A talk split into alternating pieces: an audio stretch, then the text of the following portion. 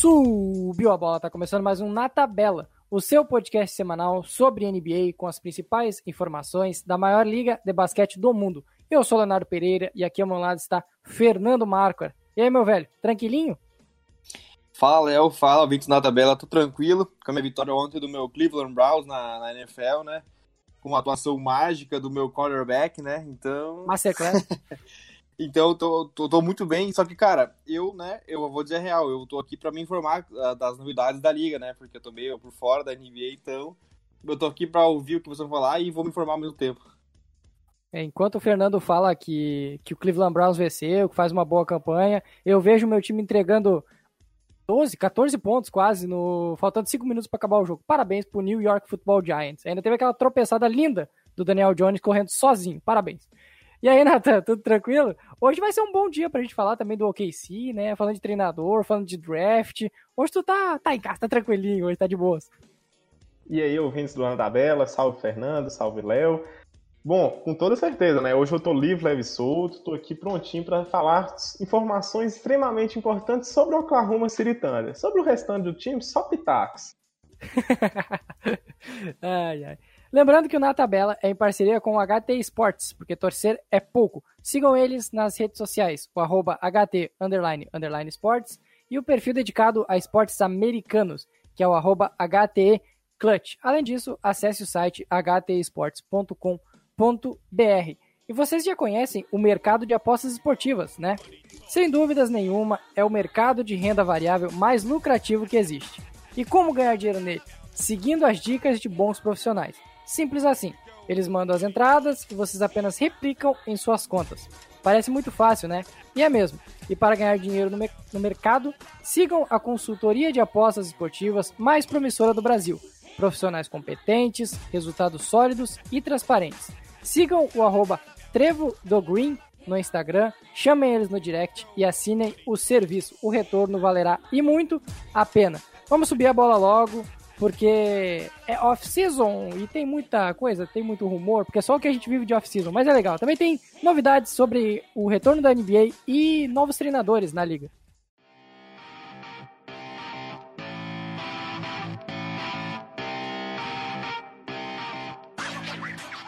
Para começar hoje, temos que falar que, pelo jeito, a NBA ainda não oficialmente, ela será iniciada a temporada 2020-2021 será iniciada no dia 22 de dezembro, terá rodada de Natal e teremos jogos reduzidos. Serão 72 jogos por equipe nessa fase regular. Uh, ainda não tem uma confirmação, ainda não existe um, uma declaração da NBA ou do Adam Silver sobre esse retorno. Tem muitas críticas dos, por parte dos atletas, que principalmente quem acabou de, de encerrar a temporada, quem chegou longe dos playoffs, que teria apenas dois meses praticamente de folga. Vou começar com o Natan. O que, que tu acha desse retorno já em dezembro, com rodada de Natal e com menos jogos? O que, que tu acha que isso vai, vai afetar nesse começo de temporada, caso seja realmente em dezembro?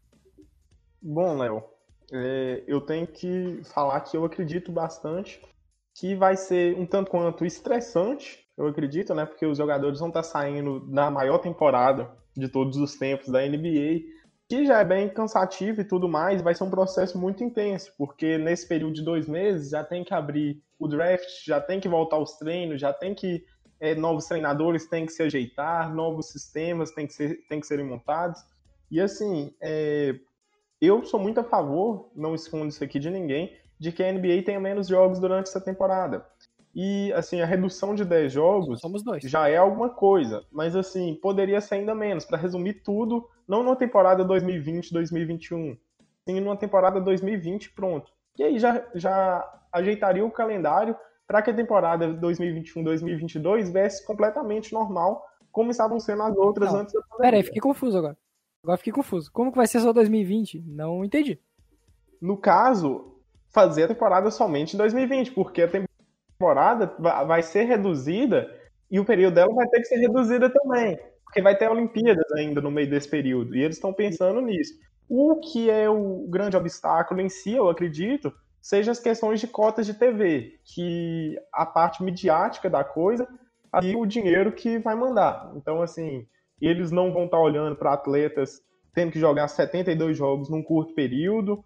É, eles vão olhar para as complicações que os times vão estar tá passando, lesões e tudo mais, vão olhar somente para a questão de que tem que abastecer aquela certa quantia já pré-combinada por acordos financeiros sobre a transmissão da liga. Ô Fernando, como que tu vê essa, esse retorno rápido, mesmo que alguns times estejam de férias há, desde março praticamente, outros estavam jogando há duas semanas atrás. É meio que não, não chega a ser justo esse retorno tão rápido, tão cedo. Como que tu vê para os jogadores? Como que tu vê essa questão midiática que nem o, o Nathan falou? E como que tu vê também as, as datas se atravessando? Porque a Free Agents vai meio que atravessar o draft, o draft vai atravessar tal coisa, o, a própria Free Agent vai atravessar o início da temporada e ser mais enxuto, mais, menos jogos, mas ainda assim uh, o tempo ainda mais curto do que normalmente é.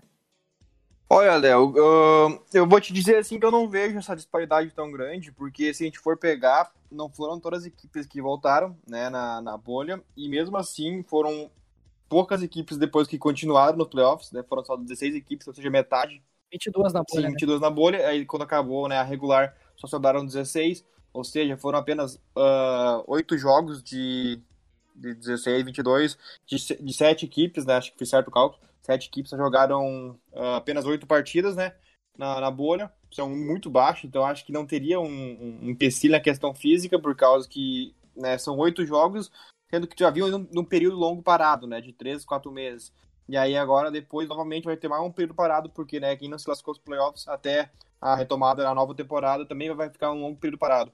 E dessas 16 equipes que sobraram depois dos playoffs, tipo, oito delas já caíram na, na fase seguinte, sabe? Então, realmente, se tu for pegar as, as equipes, assim, vai ser duas a quatro equipes que realmente, né, uh, jogaram até pouco tempo. Né? Então, não veio uma disparidade tão grande.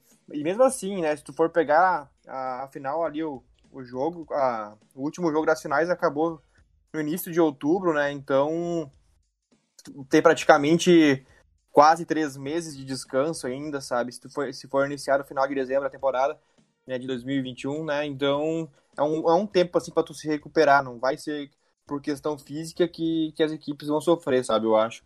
Até porque, eu, como eu disse, eu já vi um longo tempo para, paralisado, já deu para se recuperar né, a, a forma física nesse período parado anteriormente. E não foi algo assim que foi direto, né? Tipo, sem parar em nenhum momento, né? Praticamente. E aí agora teria só esses três meses de descanso, né? E, e também como fã de, do, do, do basquete, eu, eu, eu com certeza vou querer que volte, né? Em dezembro, quero que pegue ali os jogos de Natal, né? Quanto antes voltar, melhor, né? E passar o Natal sem NBA, acho que seria muito triste. E sem falar que pra Liga também, falando questões financeiras agora, né? Acho que seria muito bom, né? Porque se não tivesse jogo de Natal, com certeza perderia muito dinheiro. Porque venderia muito pay-per-view se tivesse no Natal já, né? Enfim, acho que teria mais coisa a se perder do que se ganhar se fosse uh, iniciar só em janeiro. E também a questão da redução de número de jogos, eu concordo com vocês dois também, eu vejo como algo positivo, né? né? Essa redução dos jogos, enfim, estou de acordo também. Outra questão é aquele atravessamento de datas que eu falei. O que, que tu pensa caso, por exemplo, um jogador que está aí na free agency, é o caso do, Dali, do Danilo Gallinari, que o Nathan adora citar aí uh, frequentemente. Os jogadores vão ter menos tempo para fazer esses negócios e provavelmente muitos não vão receber o contrato que está esperando, não vai ter aquele desespero. Ou quem sabe até existe o efeito reverso, né? Existe o desespero maior porque a temporada está para começar, tem que treinar mais rápido. E ainda tem outra coisa, Fernando, que ah, não foi comentado ainda. Vai ter torcida ou não vai ter torcida, será? Porque a NFL tá tendo torcida em alguns locais, mas a NBA é jogada em um ginásio, um local fechado, onde não tem como distribuir tão bem os, locais, os lugares como é algo como na NFL, nos gigantescos estádios da NFL. Tem muita coisa ainda para ser uh, eh, para se resolver para essa nova temporada da NBA. Sim, sim.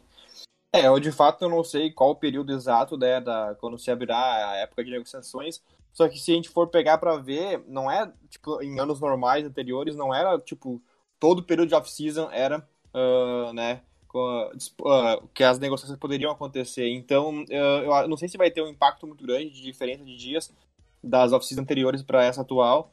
Não sei se isso vai, de fato, prejudicar uh, os jogadores. Talvez o que vai acontecer é que eles vão poder barganhar menos, né?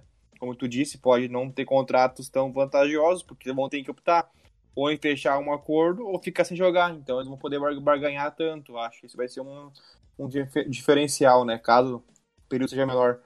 Uh, a torcida eu acho que vai voltar. A ideia inicial do Adam Silver era, né, de fato, que, que voltassem torcida aos ginásios, claro, em, número reduzido, né? Uh, não votação máxima, óbvio, mas que voltasse, pelo menos em parte, né? E eu acho que é uma boa também, eu acho que dá para controlar, dá para fazer esse controle, sabe? De, claro, com todo cuidado, todo seguindo todo o protocolo, né? Eu acho que sim, é muito válido e já vai ser muito legal de poder acompanhar um jogo com torcida, né? E também para os jogadores, acho que com torcida na, nas arquibancadas, nas cadeiras, na verdade, né? Tem arquibancadas, cadeiras, né? Ele já vai dar um, uma energia diferente, né? Uma, uma atmosfera diferente para os jogadores em quadro. O que, que, tu acha dessa história da torcida, Nathan? Tu acha que vale o risco de voltar a torcida agora ou esperar, caso quando tenha uma vacina, aí poder voltar em, com casa cheia no, nas arenas da NBA? É, para voltar, cara, simplesmente se tiver um protocolo muito bem esclarecido, algo que a NBA conseguiu fazer durante com os jogadores durante a bolha em Orlando, e ao mesmo tempo teria que ter bastante cuidado é, de como é que, que, essas pessoas estariam dispostas ao redor do ginásio, se seria somente dois metros ou então se eles fariam espaçamento. Acredito que eles vão, vão voltar, já que vai estar no final de dezembro para o início de janeiro. Eu realmente acredito que eles irão voltar sim com a torcida, mas nem de perto com o número de torcedores que era antigamente pelo menos nesse período de transição. Depende, tem algumas franquias aí que vão manter a mesma média de público, né? Uns Atlanta Hawks da vida.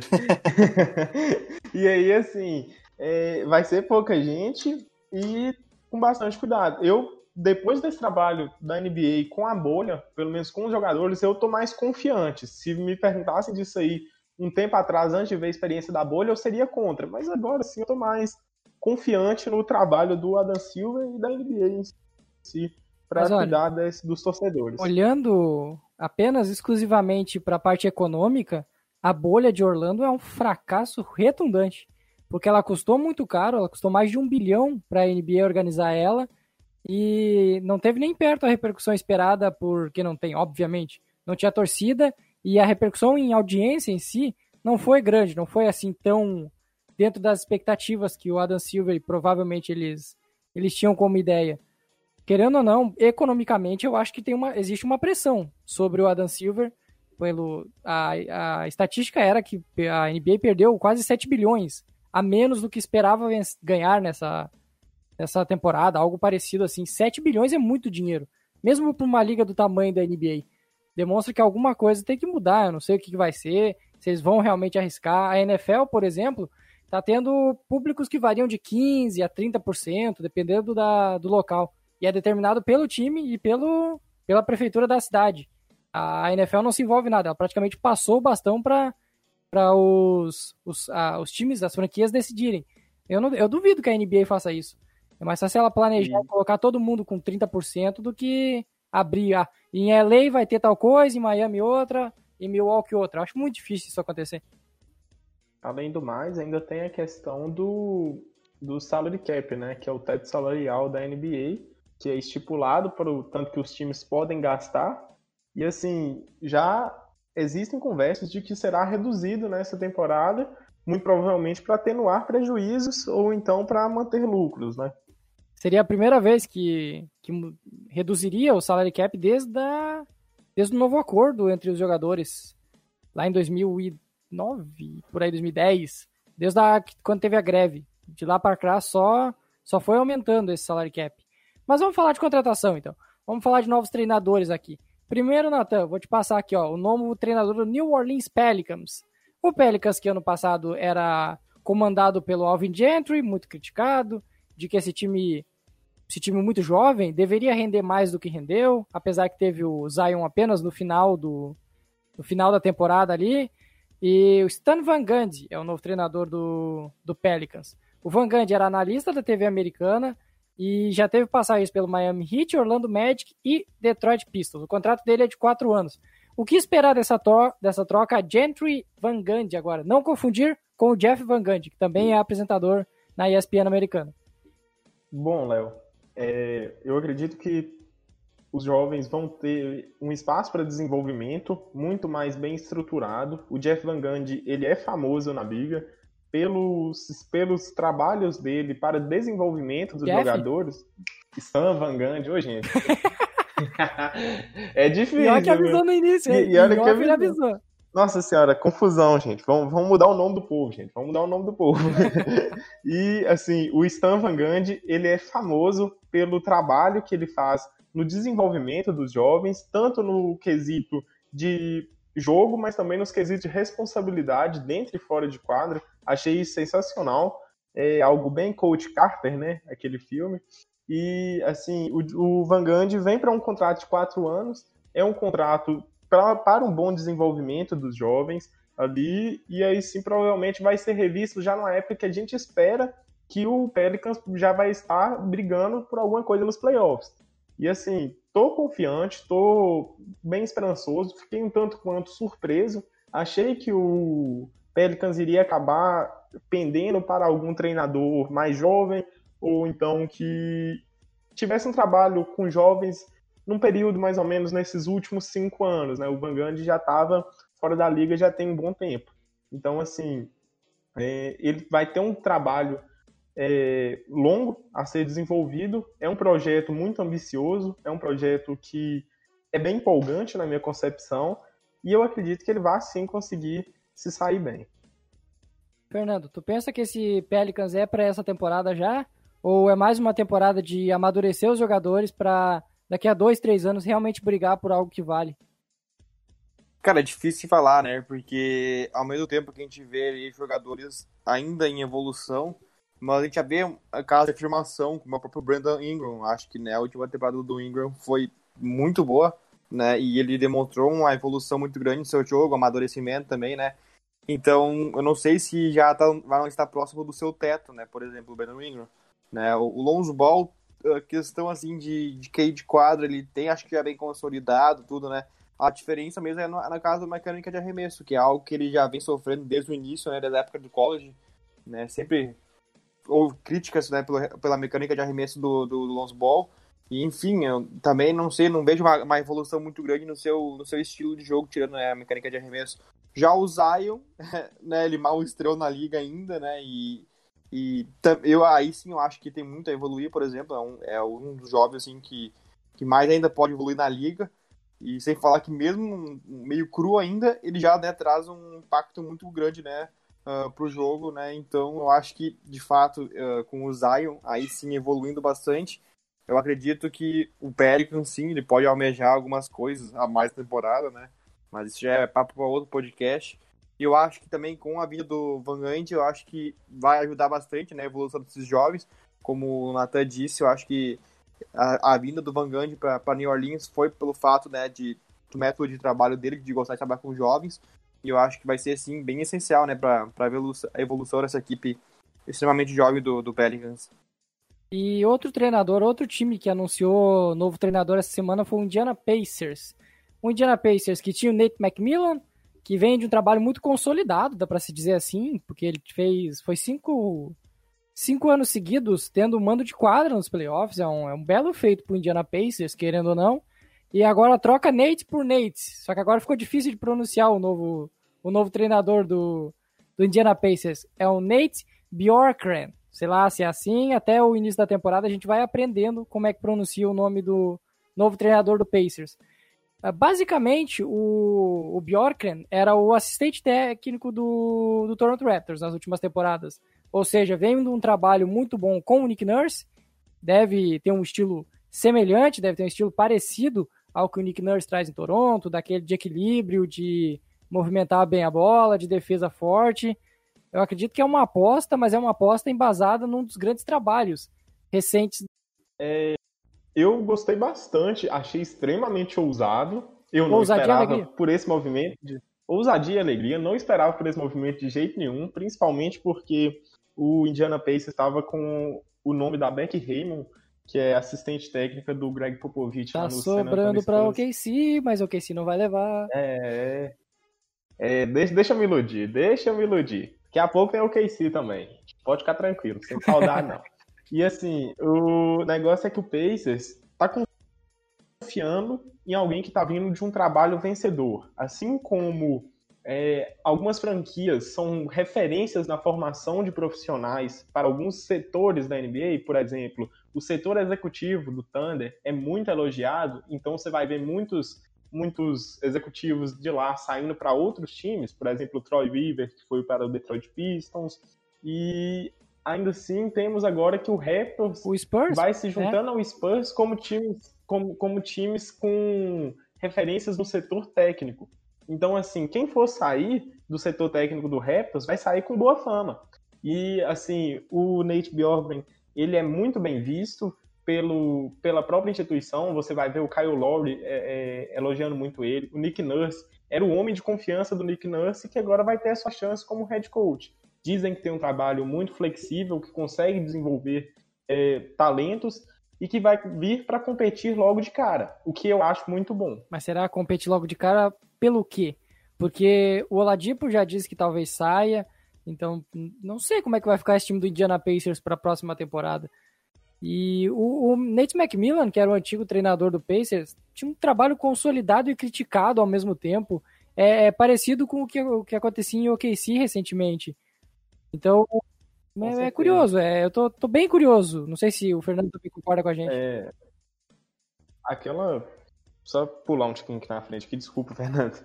É, mas assim, assim como em OKC, assim como também foi no Clippers, assim como também foi lá no Sixers com o Brett Brown, é, tá muito mais ligado ao estresse contínuo, aquele, aquela sensação de desgaste, de que o treinador já chegou no seu limite e que a franquia não vai mais investir nesse projeto. Eu vejo a demissão do Macmillan assim. O trabalho do Macmillan não foi horrível, foi um bom trabalho, porém parecia que já tinha chegado no seu limite. Uma, um cara com ideias novas, que vem de uma franquia com um histórico vencedor recente, é, é, é, o, é o nome ideal para mim que o Pacers acabou atacando. Sinceramente, era uma era uma off-season fraca de treinadores rodando, então você tem que apostar. E eu gostei muito da aposta. E assim, a competição deles vai estar tá amplamente ligada ao término de desenvolvimento de caras como Miles Turner, como o Namanta Sabonis. Existe uma expectativa de que possa reverter-se a situação com o Vitor Oladipo com a chegada do novo treinador, porém, ao mesmo tempo, se o Oladipo for sair, alguma coisa vai vir em troca. Isso aí sim vai começar, a partir dali, a gente vê como é que, é que vai desenrolando o trabalho do Bjorkgren. É, eu já vejo algo assim que é praticamente impossível o, Pacers fugir de uma reconstrução, né? Uh, tu adora um tanque, né, bicho? Tu adora um tanque? Não, independente da forma como vai, vai ocorrer essa reconstrução, porque como um dos motivos foi, né, a troca do técnico foi esse desgaste que já tinha na, no atual trabalho, a vinda do novo treinador, eu acho que vai se passar muito pela, pela mudança também na equipe, porque a equipe do Pacers a gente via que tinha jogadores ali que já uh, ocupavam a mesma posição, que já tinham que ser trocados há mais tempo. Né? O próprio Ladipo também agora tá, tá descontente, quer, quer buscar novos ares. Né? Então eu acho difícil Welcome fugir de uma reconstrução. o Léo, né, é, é que eu falo, a tal culture que eles falam é a cidade mesmo, não tem nada de cultura da equipe, da franquia. Mas tudo bem, vamos lá. Uh, enfim, mas mesmo assim, eu acho que sendo uma equipe que vai se, vai se reconstruir ou não, né? Eu acho que a equipe do, do Pacers a gente vai poder ver detalhes muito característicos, né? Do, do novo treinador do Pacers, que é praticamente impossível de produzir, ah, de repronunciar né, o sobrenome, então eu vou chamar apenas de Nate. Ah, né? meteu o Nate. Sou, malandro, sou. Eu sou íntimo do, do técnico do Pacers, sou Nate, né? Então, a gente vai poder ver uma equipe, por exemplo, que vai movimentar bastante a bola. A gente já viu isso na equipe do Toronto, né? Uh, uma equipe que gosta muito de, de movimentar a bola. Né? É uma equipe também que, que vai ter vários jogadores diferentes uh, com a bola, que vai ter uma equipe que também vai arremessar bastante de três, que segundo ele mesmo disse, né? Ele vai querer utilizar bastante né, a linha do perímetro com seus jogadores, trabalhar bastante, né? A bola direita, então pode se preparar para ser uma equipe assim que vai arremessar bastante do perímetro, né? E a defesa também ele quer fazer uma ruptura, que nem ele mesmo disse, né? Quando ele chegou em Indiana. Né? Então, enfim, vai ter traços bem, bem perceptíveis da, da, da ideologia de trabalho do, do Nate né, na equipe do Indiana Pacers. o Nate foi muito bom. E o bom que falar do Nate é que não tem problema se tá falando do antigo treinador ou do novo, né? Então, Exatamente. para garantir ali, o, o, que, o ouvinte que estiver escutando vai decidir o que, que é para que, que o Fernando quis falar nesse sentido. Bom, e falando de rumores, né? Porque é o que mais, de mais importante acontece na, na off-season é rumor. É jogador que vai ser trocado para cá, jogador que vai ser trocado para lá. E no The Athletic, um, Anonymous, um agente anônimo, teria dito que o DeRozan não gosta de San Antonio e não quer continuar jogando no Spurs. O DeRozan que teve uma temporada abaixo, comparado com as, as recentes temporadas dele, até mesmo a primeira temporada dele em San Antonio, essa foi mais abaixo que as outras, e é um cara que é, resolve qualquer time, dá para se dizer assim, né? Porque ele não é um, um arremessador de três, ele é uma, um jogador mais das antigas, é, é um dos únicos que tem a bola no mid-range como, como seu principal fator. Então, é muito numa liga onde ninguém arremessa de, de meia distâncias, ter o DeRozan no, no elenco, no plantel, resolve muitos problemas. O, a questão é quanto que o DeRozan vale. Chegou a se colocar como rumor o Miami Heat, novamente, né? Porque atualmente, se, se alguém sair de uma moita ali, vão falar que o Miami Heat quer contratar. Não tem muito o que fazer. E o Bucks também foi colocado como rumor e mais um time aqui que eu já trago para vocês para confirmar. Mas o que, o que vocês acham que vale o DeRozan nesse momento? Podem escolher aí quem quiser começar falando, mas eu não sei se vale tudo isso, tipo, dar uma pick de primeiro round ou vender a alma pelo DeRozan. Não sei se vale tudo isso atualmente. Cara, eu vou te falar o seguinte, eu já não vejo tudo isso no DeRozan, não. Eu acho que ele já tá começando a entrar uma descendência na sua carreira, tá? Eu acho que essa última temporada dele abaixo da, da, da, da média já foi um sinal claro disso, não foi assim algo que foi ao acaso. E para mim eu vejo ele muito assim um jogador assim que, claro, vai continuar sendo importante para a equipe que ele for jogar, mas não vai ser o principal jogador, né, o franchise player da, da sua equipe. Eu vejo ele muito parecido com, por exemplo, o Igodala, sabe, na época de Golden State Warriors, ou por exemplo, um, um, um Rudy Gay, que era um cara assim que já era mais experiente né, no Spurs há pouco tempo atrás, né? E também uh, vinha do banco, assim, ou até titular, mas não era o principal jogador da equipe, entende? Olha então, o, acho que esse. Olha o outro time que, quer, que pode acabar fazendo. dando essa, essa alma que eu falei no início. O New York New York Knicks. Knicks. Olha ali, ó. Falei. Tinha que ser o New York Knicks. New York Knicks e, e Miami Heat. E o Lakers também juntos, as três equipes é, que sempre todo, tem alguém, né? Toda, toda, uh, toda conversa tem eles envolvidos. Não tem. É, e tipo assim, a mesma coisa, então eu acho que esse, o DeRozan é bem como eu falei, eu acho, né? Ele, ele vai ser um jogador importante para a equipe que ele for, ou se ele permanecer em San Antonio, mas não vai ser aquele cara assim que, que ainda vai, que é o franchise player. E muita gente já dizia que ele era o franchise player na, na época de Toronto, mas a gente viu, né, que agora com a saída dele de Toronto, o cara realmente acho que segurava a bronca, né, pro lado do Toronto era, era o Kyle Lowry, não era o DeRozan, né? As estatísticas até o, o DeMar DeRozan tinha estatísticas melhores se tu for pegar para analisar, mas o líder de fato da equipe eu acho que era o Kyle Lowry, né? E, mas não querendo desmerecer o DeRozan, como eu falei, ele vai, ele vai continuar sendo um cara importante pro seu time, mas não aquele cara assim que tu vai poder trazer como reforço, por exemplo, e dizer, não, ah, com esse cara a gente vai conquistar títulos, sabe? Eu acho que isso aí não. Olha, para passar pro Natão o assunto DeMar DeRozan. O contrato do DeRozan na próxima temporada, em 2020-21, é de 27 milhões. Aí no outro ano ele é ele é free agency restrito. É muito absurdo para qualquer time contender conseguir adaptar esse salário, eu acho muito difícil, né? É, o Léo, infelizmente, falo infelizmente que eu torço muito pelo sucesso do DeRozan, ele representa muito da NBA, principalmente na questão da, da luta dele com as questões psicológicas. E assim, ah, é o DeMar DeRozan é um jogador excelente e eu realmente se, por exemplo, se meu time tivesse ali, tivesse, sei lá, querendo competir por playoffs, ou então se meu time tivesse a capacidade de fazer uma troca, vamos supor, sei lá, vamos jogar aqui, jogando ar, viu, gente? É hipótese, não tem rumor, nem sei como é que tá a questão contratual. Mas, por exemplo, se o Pacers falar assim, ah, não, a gente quer manter a competição, vamos ver o que, que a gente consegue Oladipo por DeMar DeRozan, justíssimo. Inclusive, hoje em dia, o DeRozan joga mais do que o Vitor Oladipo, na minha opinião. Oladipo voltou muito baleado da, da, da lesão recente e veio cheio também de problema extra-quadra. O DeRozan em si é um cara que consegue pontuar, que consegue defender e principalmente ele consegue pontuar de maneira efetiva. Ele é um jogador que a gente chama de low ego, que é basicamente é um jogador que não é egocêntrico, que pode jogar com e sem a bola, e ao mesmo tempo é um cara que consegue fazer uma armação secundária muito bem. Ou seja, é aquele cara que você quer ter sim para o seu time tá dando um passo à frente é, nos seus objetivos. Eu, sinceramente, pique de primeiro round para um jogador consolidado, principalmente se seu time quer realmente competir, isso aí não é problema. Eu sou super a favor de troca nesse sentido. E, ao mesmo tempo, também não, entre aspas, venderia a alma, já que é por um ano de contrato. Mas seria trade. Mas, Eu acho muito difícil alguém aceitar esse um ano de contrato.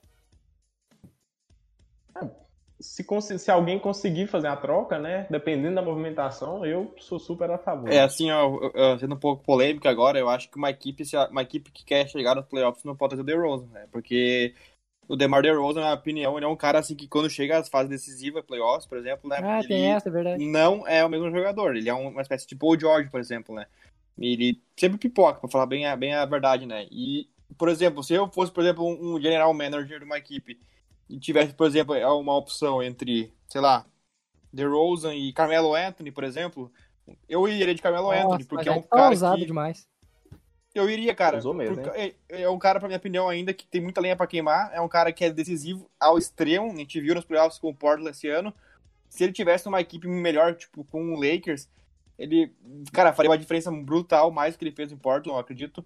Então, eu, eu excluiria de Carmelo, por exemplo. É. Mas seria o cara mais veterano, sabe? Tudo mais, mas eu ainda acho que é mais jogador que o DeRozan. É. Ainda no atual momento. Eu entendo. Eu, ainda acho. eu entendo. Eu, eu sou redondamente eu... contra. Eu sou redondamente contra. Eu vou tentar falar aqui, ó. Olha só. Para mim, o DeRozan tem que ir para uma equipe que precisa ser ajustada. Tipo, o DeRozan é alguém que vai resolver uma equipe. O Carmelo seria alguém que entraria numa equipe que já tá bem arrumadinha. O Carmelo entrar no Lakers, ok. O Carmelo entrar no Sixers é diferente, entendeu? Mas eu acho que nem o DeRozan arruma uma equipe, cara. É que tá. Se o DeRozan resolvesse uma equipe, eu até concordaria, mas ele não faz nem isso, entende? É, não sei. Não sei. complica. O, o DeMar DeRozan, pra mim, é a segunda peça ideal pro seu time. Você não, você, beleza, você não quer você não quer ele como seu cara principal? Tranquilo. Isso aí é justíssimo. Eu também não quero o Paul George no meu time como cara principal. Mas se o Paul George vai ser a minha segunda estrela, eu sou 100% Mas, gente, o Paul. George em playoffs não joga nada, vocês estão com amnésia, parece, Gente, cara. é 27 o, milhões o contrato o DeMar do DeRozan. é outra coisa. O DeMar DeRozan em playoffs nunca gente, jogou nada. É 27 milhões nunca. por um ano, gente. É 27 não. milhões por um ano. No pior o cara tá com 31 anos é e nunca jogou nada em playoffs até hoje. Vai jogar agora. O, o, o DeMar DeRozan tem médias de 22 pontos por playoffs, com eficiência de... Tomando do LeBron todo, na cabeça toda vez e aqui. E com um pro shooting de mais 50%. Eu, eu cansei de ver Ou o DeMar DeRozan okay, fracassar em playoffs contra o meu Cleveland. Sim, cansei de ver patético, patético. Mesmo assim, é um cara excelente. É um cara excelente para você trazer pro seu time. Porque uma coisa também, o, o LeBron James vai fazer qualquer jogador parecer ser ruim, gente. Sejamos honestos. Você tá, vai, se você usar o LeBron James de comparação... Hum se você for levar o LeBron James como comparação, aí sim você pode pegar qualquer All-Star da liga. Ele o Carmelo não apareceu, não, esse ano. Hum, polêmico. Pegou, o pegou, pegou o LeBron esse Carmelo ano. Pegou o LeBron esse ano. Não, esse pior, ano. Porque, por exemplo, questão de pipocar aqui também tem os caras que renascem. O Carmelo entra, ele veio pra OKC, ele não fez nada. E ele, ele, tomou, ele tomou um sacode do, do, do Hulk Donovan Mitchell é uma vergonha. Mas o Carmelo com Aí, 36 sim. anos destruiu contra o LeBron e o, o DeRozan no auge da carreira no, pipocou menos 10 pontos por partida.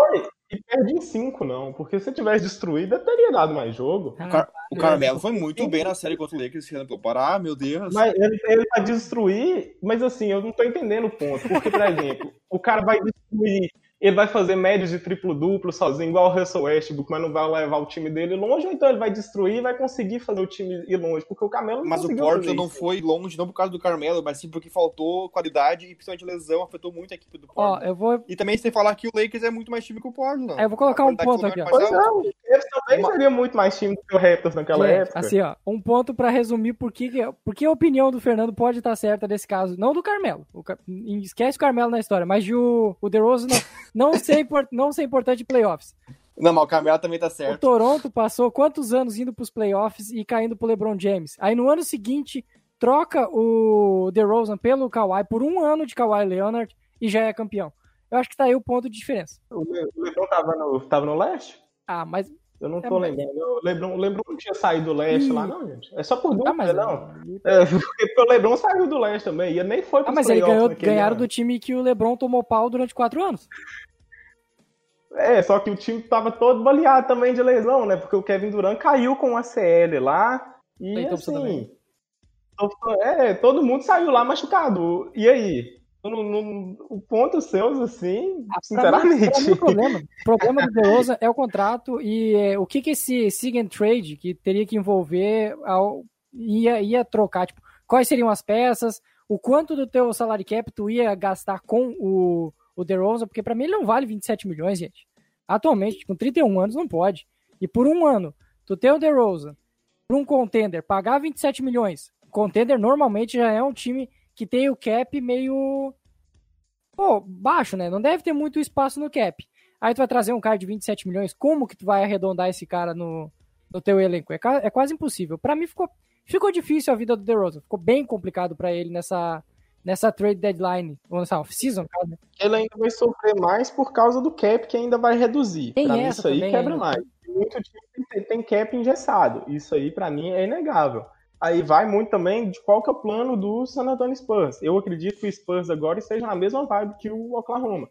Vai tentar pegar algumas coisinhas ali de pique, de jogador jovem, e acabar nesse tempo aí também pegando algum jogador com um contrato ruim. De preferência aspirante, gente. Porque vocês têm que lembrar também, é, é tipo a situação do Kawhi Leonard e do Paul George. Se der tudo errado e eles saírem no free agency, o Clippers vai ter mais de 70 milhões de, de de salários que eles podem, é, que eles podem distribuir aos jogadores, aos jogadores que eles quiserem montar um time. Ou seja, esse salário é grande? É, mas ele não é um salário de cinco anos. Ele é um salário de um ano. Por isso que você não paga tanto e por isso você também não sofre tanto.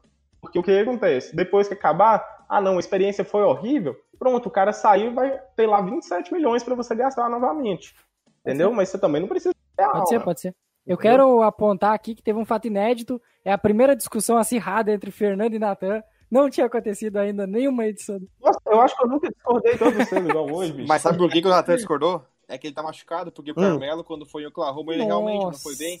Nossa. Aí a ferida pegou, foi tá ligado? Isso mesmo. Mas foi, mas foi a pior a temporada da carreira do Carmelo. E, tipo assim, acho que foi uma das piores, mas tipo, a assim, foi, a única Houston. também, eu a pior acho. foi em Houston. Não, em Houston ele jogou 16 jogos, cara. Não teve nem chance de mostrar o potencial dele na equipe. E a equipe tava uma, um né, desastre, um desastre antes, quando ele tava. Antes dele, de ele sair, no caso, né? E, tipo, não era culpa do Carmelo. Eu lembro que na época foi muito debatido na TL. E aí tinha nego que botava a culpa no Carmelo, sendo que o cara nem jogou, cara jogou 16, 16 jogos com a equipe do, do Houston Rockets. Tipo, isso não é. Não tem como pegar um parâmetro pra, pra comparar se ele foi bem ou não. Então, aqui, ó, pra encerrar, vamos fazer rapidinho Minuto Cavs para falar sobre o André Drummond. O Cavs deve renovar com o Drummond? Não deve renovar com o Drummond? O que, que ele vale na liga, Fernando? Cara, a gente tava falando já ali uh, ali em off, antes de começar a gravar o podcast, né, o, a, o fato é que, né, o Andrew Drummond, ele tem, né, a opção de querer escolher se ele vai, né, estender o contrato dele por mais um ano ou não, né. E o custo disso seria uh, 28 milhões e meio de dólares, né, na temporada. O Cavs agora, né, saiu uma notícia há pouco tempo, acho que semana, que, que ele, uh, os dois se distanciaram na negociação, para falar, né, uh, de verdade que aconteceu, né. Então, assim, algo que parecia praticamente certo, que era a extensão do contrato com, com o Cavs, parece que agora já não é tão certo assim, né? E aí já surgiram já novos uh, candidatos para trazerem o André Drummond para sua equipe, né? E a, no meu ponto de vista, colocando agora a minha opinião, eu particularmente, né, eu, eu renovaria. Eu, eu, eu gostaria de contar com o André Drummond por mais um ano na, na equipe do Cavs. Uh, ele tem sim seus pontos fracos, eu, eu concordo, reconheço isso. Só que eu vejo ele como um jogador experiente, que é algo que o Cleveland precisa nesse momento. E é um jogador que tem qualidade sim, que agregaria muito para a equipe, né? Principalmente no garrafão, que é onde ele atua, claro, óbvio. Uh, mas não pelo fato de só ele ter qualidade, mas sim porque é algo, uma posição assim, o Cleveland até então era muito carente, que se não fosse ele ter vindo para a equipe, era a posição provavelmente que o Cleveland ia escolher alguém nesse draft. Se não, se não é que não vai acabar acontecendo, porque caso ele não renove, né, provavelmente o Cleveland vai draftar alguém de um jogador de garrafão, né? Então, Uh, eu, eu, eu, no ponto de vista, eu ficaria quando o Drummond escolheria um jogador na 3, que acho que é a posição mais carente no atual momento da equipe, né? A equipe não tem um ala, né? Possui dois armadores uh, muito talentosos ainda, né? Que, que acabou de pegar nos últimos dois drafts. Tem o Kevin Porter Jr., que também poderia jogar na 3, mas seria improvisado, então, né? Ele é jogador, um ala armador, joga na 2. Então, acho que é melhor deixar ele na posição original dele e, de fato, draftar um cara que joga na 3 ali, que seja um, arma, um, um ala de verdade, né? Por exemplo, o Daniel Avidia seria a minha escolha. É um cara, assim, que tem um basquetebol europeu já, então é, seria um bom defensor. Ele até joga na 4, né? Se tu for improvisar ele, ou seja, tem estatura. Seria um cara, assim, que agregaria muito a estatura, que é algo que falta para a equipe do Cleveland, né? Pelo fato do backcourt do Cleveland ser muito baixo, né? Com, com Garland e com Sexton. Né? Então, acho que além de toda a qualidade que a gente sabe que o Avidia tem, ele ainda agregaria muito né, na questão tática da equipe. E aí, tendo um pivô do Andrew Drummond junto com o Kevin Love, para ficar no garrafão, acho que seria uma equipe muito boa, formaria uma equipe, um quinteto titular muito bom, né, com o Tristan Thompson aí sim vindo do banco, né, e junto com o Larry Nance Jr., então, acho que seria ideal se o Cleveland permanecesse com ele. Claro, eu entendo se a equipe for optar por não renovar com o Drummond, né? Uh, e trocar ele, não sei como é que seria a questão do contrato, né, e tal. O Nance também, o Nance também pode ser envolvido em trocas, né? Ah, não sei como é que tá o contrato do Larry Nance Jr. Não, não, não tô por dentro, não lembro. E, mas enfim, daí caso ele não permaneça em Cleveland Drummond, né, só pra encerrar, eu acho que com certeza o Cleveland vai draftar alguém pro garrafão. Eu só espero que não seja o Obi-Topping, cara. Porque se for o Topping, eu vou falar assim, ó. Carro sendo queimado em Cleveland. Não quero nem saber. pego o meu avião nessa, na pandemia, eu faço a Gol Azul abrir, vou aí pra, pra Cleveland, Ohio, e vou até lá e queimo os carros do jogador. Porque, cara, é, esse aí vai ser o novo Tristan Thompson da vida, cara. É certo, já é certo. Então, vai queimar uma quinta escolha num jogador mediano. Não, não é a coisa correta a se fazer, não. Sobre o Drummond, Vou até pular aqui, que o Léo que manda, né? Mas assim, é... eu sou contra pivô clássico na NBA atual, todo mundo já sabe disso, principalmente que já tenho também um overpaid, né, que recebe muito mais do que deveria no Steven Adams lá em OKC. Mas assim, se o objetivo do, do Cavs for realmente competir por playoffs, for correr da zica do tanque e tudo mais, eu particularmente mandaria. É um ano de contrato mesmo.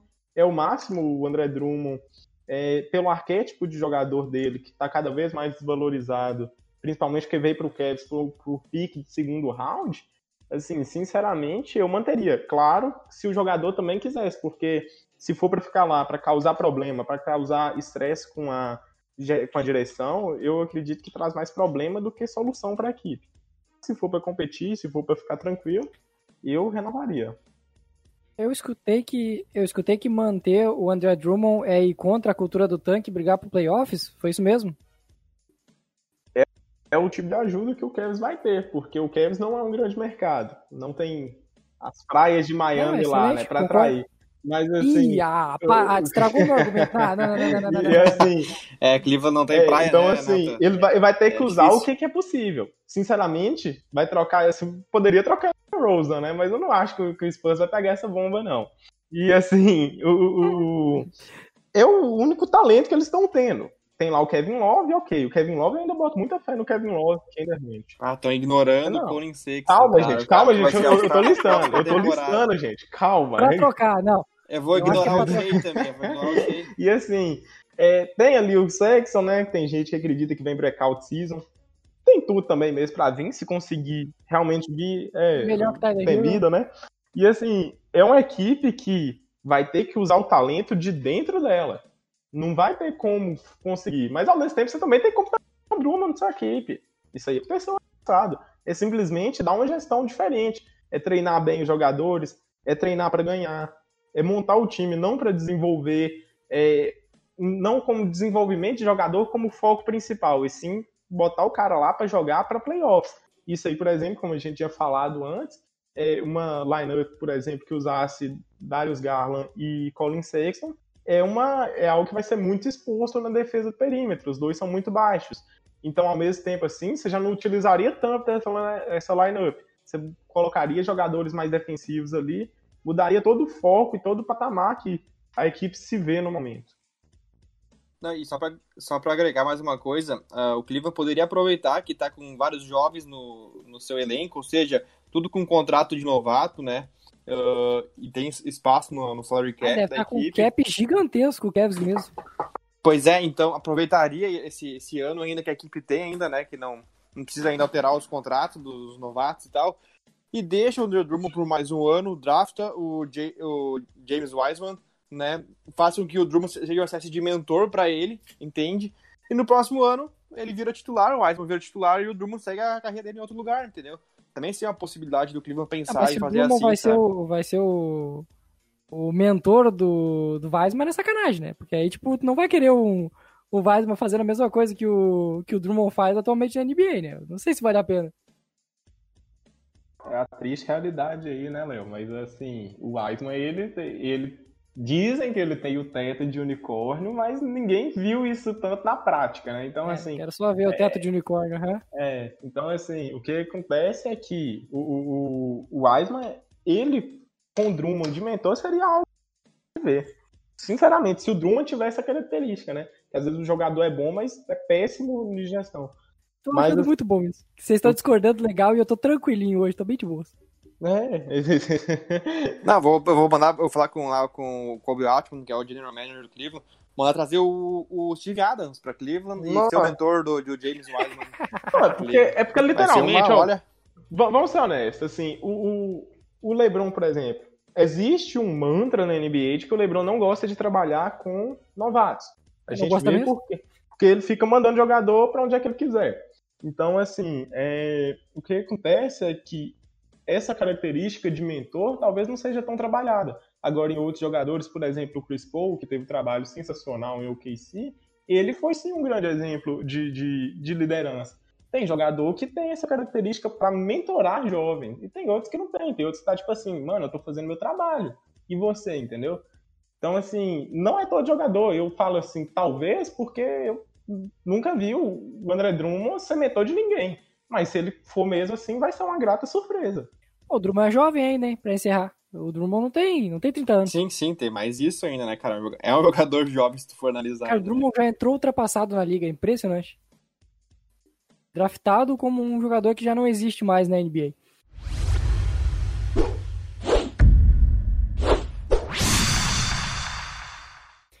Vamos encerrando então mais uma edição do Na Tabela. Lembrar para vocês de seguir a gente nas redes sociais, arroba na tabela podcast no Twitter e no Instagram.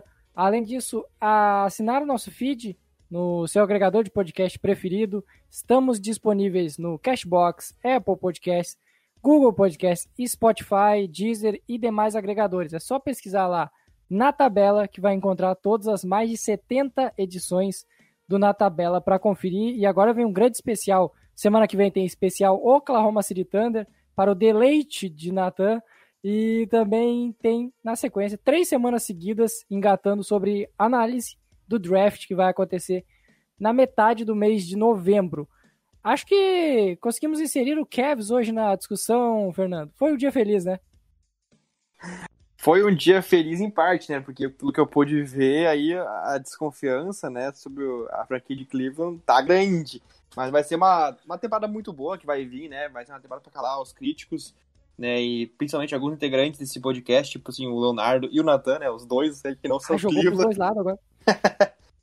é, um, uh, o Cole Sexton vai calar o nosso âncora, né? E o time do Cleveland vai, vai calar o, aquele, o de Oklahoma lá, não sei quem é que é o convidado lá no nosso programa. Mas falando sério agora, uh, agora acho que o próximo programa que vai ser o Minuto Oklahoma City, né? Na real vai ser o horário do Oklahoma, né? Vai ser uma é hora, hora, inteira de hora do Oklahoma. Então eu acho que a, na próxima edição eu não vou, não vou estar aí, né? vou dar um, uma semana de descanso para mim. Vou deixar só o Nathan falando durante uma hora do, do Oklahoma City Thunder. Semana que vem é um especial completinho, Natan, tu apresentando. Eu quero ver como é que tu vai se virar na apresentação. Ele pergunta, ele responde. Pergunta, ele responde. Como é que vai ser? Explica um pouquinho pra galera, Natan, como que vai ser o especial do OKC na semana que vem. Bom, galera, nós vamos falar de coisa boa, nós não vamos ah, falar então de André Drummond, nós não vamos falar de Cleveland Cavaliers, nós não vamos falar de praia de Miami, nós não vamos falar nada disso. Nós vamos falar sobre o Oklahoma City Thunder. Vou trazer dois convidados muitíssimo especiais, não vou dar spoiler, vai ser na hora mesmo. E o que, que vai acontecer? Eu vou estar fazendo o papel de Leonardo, complicado, você também é clubista, né? E Cara, vou estar falando. Tá aí. aí vai ter certinho, já tá ponto perfeito. E vou estar apresentando junto com esses dois convidados sobre alguns temas relacionados ao OKC e falar bastante, assim, tudo que você precisa de saber, desvincular algumas mentiras que a galera coloca na sua cabeça sobre o Oklahoma City Thunder e trazer uma visão mais de quem realmente acompanha o time. Então, assim, vai ser um programa muito bom. Eu garanto pra vocês, vocês vão gostar bastante. Pra quem gosta do menu do Oklahoma, pensa ele aí vezes, sei lá, vezes 50. Vai ser perfeito. Só para encerrar antes do Léo dar minha, minha última palavra nessa edição do nosso, nosso podcast, eu quero deixar um recado pro nosso integrante de mesa baiano, né? O, ai, o, ai. A seguinte hashtag, volta Seattle Supersonics. Muito boa, muito boa, bicho. Franquia extremamente respeitosa de história, né? É, não. Pô, saudade de Seattle, né, bicho? Mas não tem culpa se os caras não vão mexer com corrupção. Aí sim, eu não indico, viu, gente? Pessoas que entram aqui não mexam com corrupção, sua franquia pode sair da sua cidade. E a culpa não é de quem tá fazendo o trabalho honesto, viu? Cara, conseguimos citar. Cara, parabéns, Fernando. Sério, parabéns. Tu conseguiu trazer o Seattle Supersonics obrigado, pra, obrigado. pra discussão. Que coisa maravilhosa. Então é isso, galera. Semana que vem o Natan comanda com mais dois convidados. Primeira, primeira vez, né, que não vai ter já não teve o Fernando numa edição, mas é a primeira que não vai ter nem eu, nem o Fernando.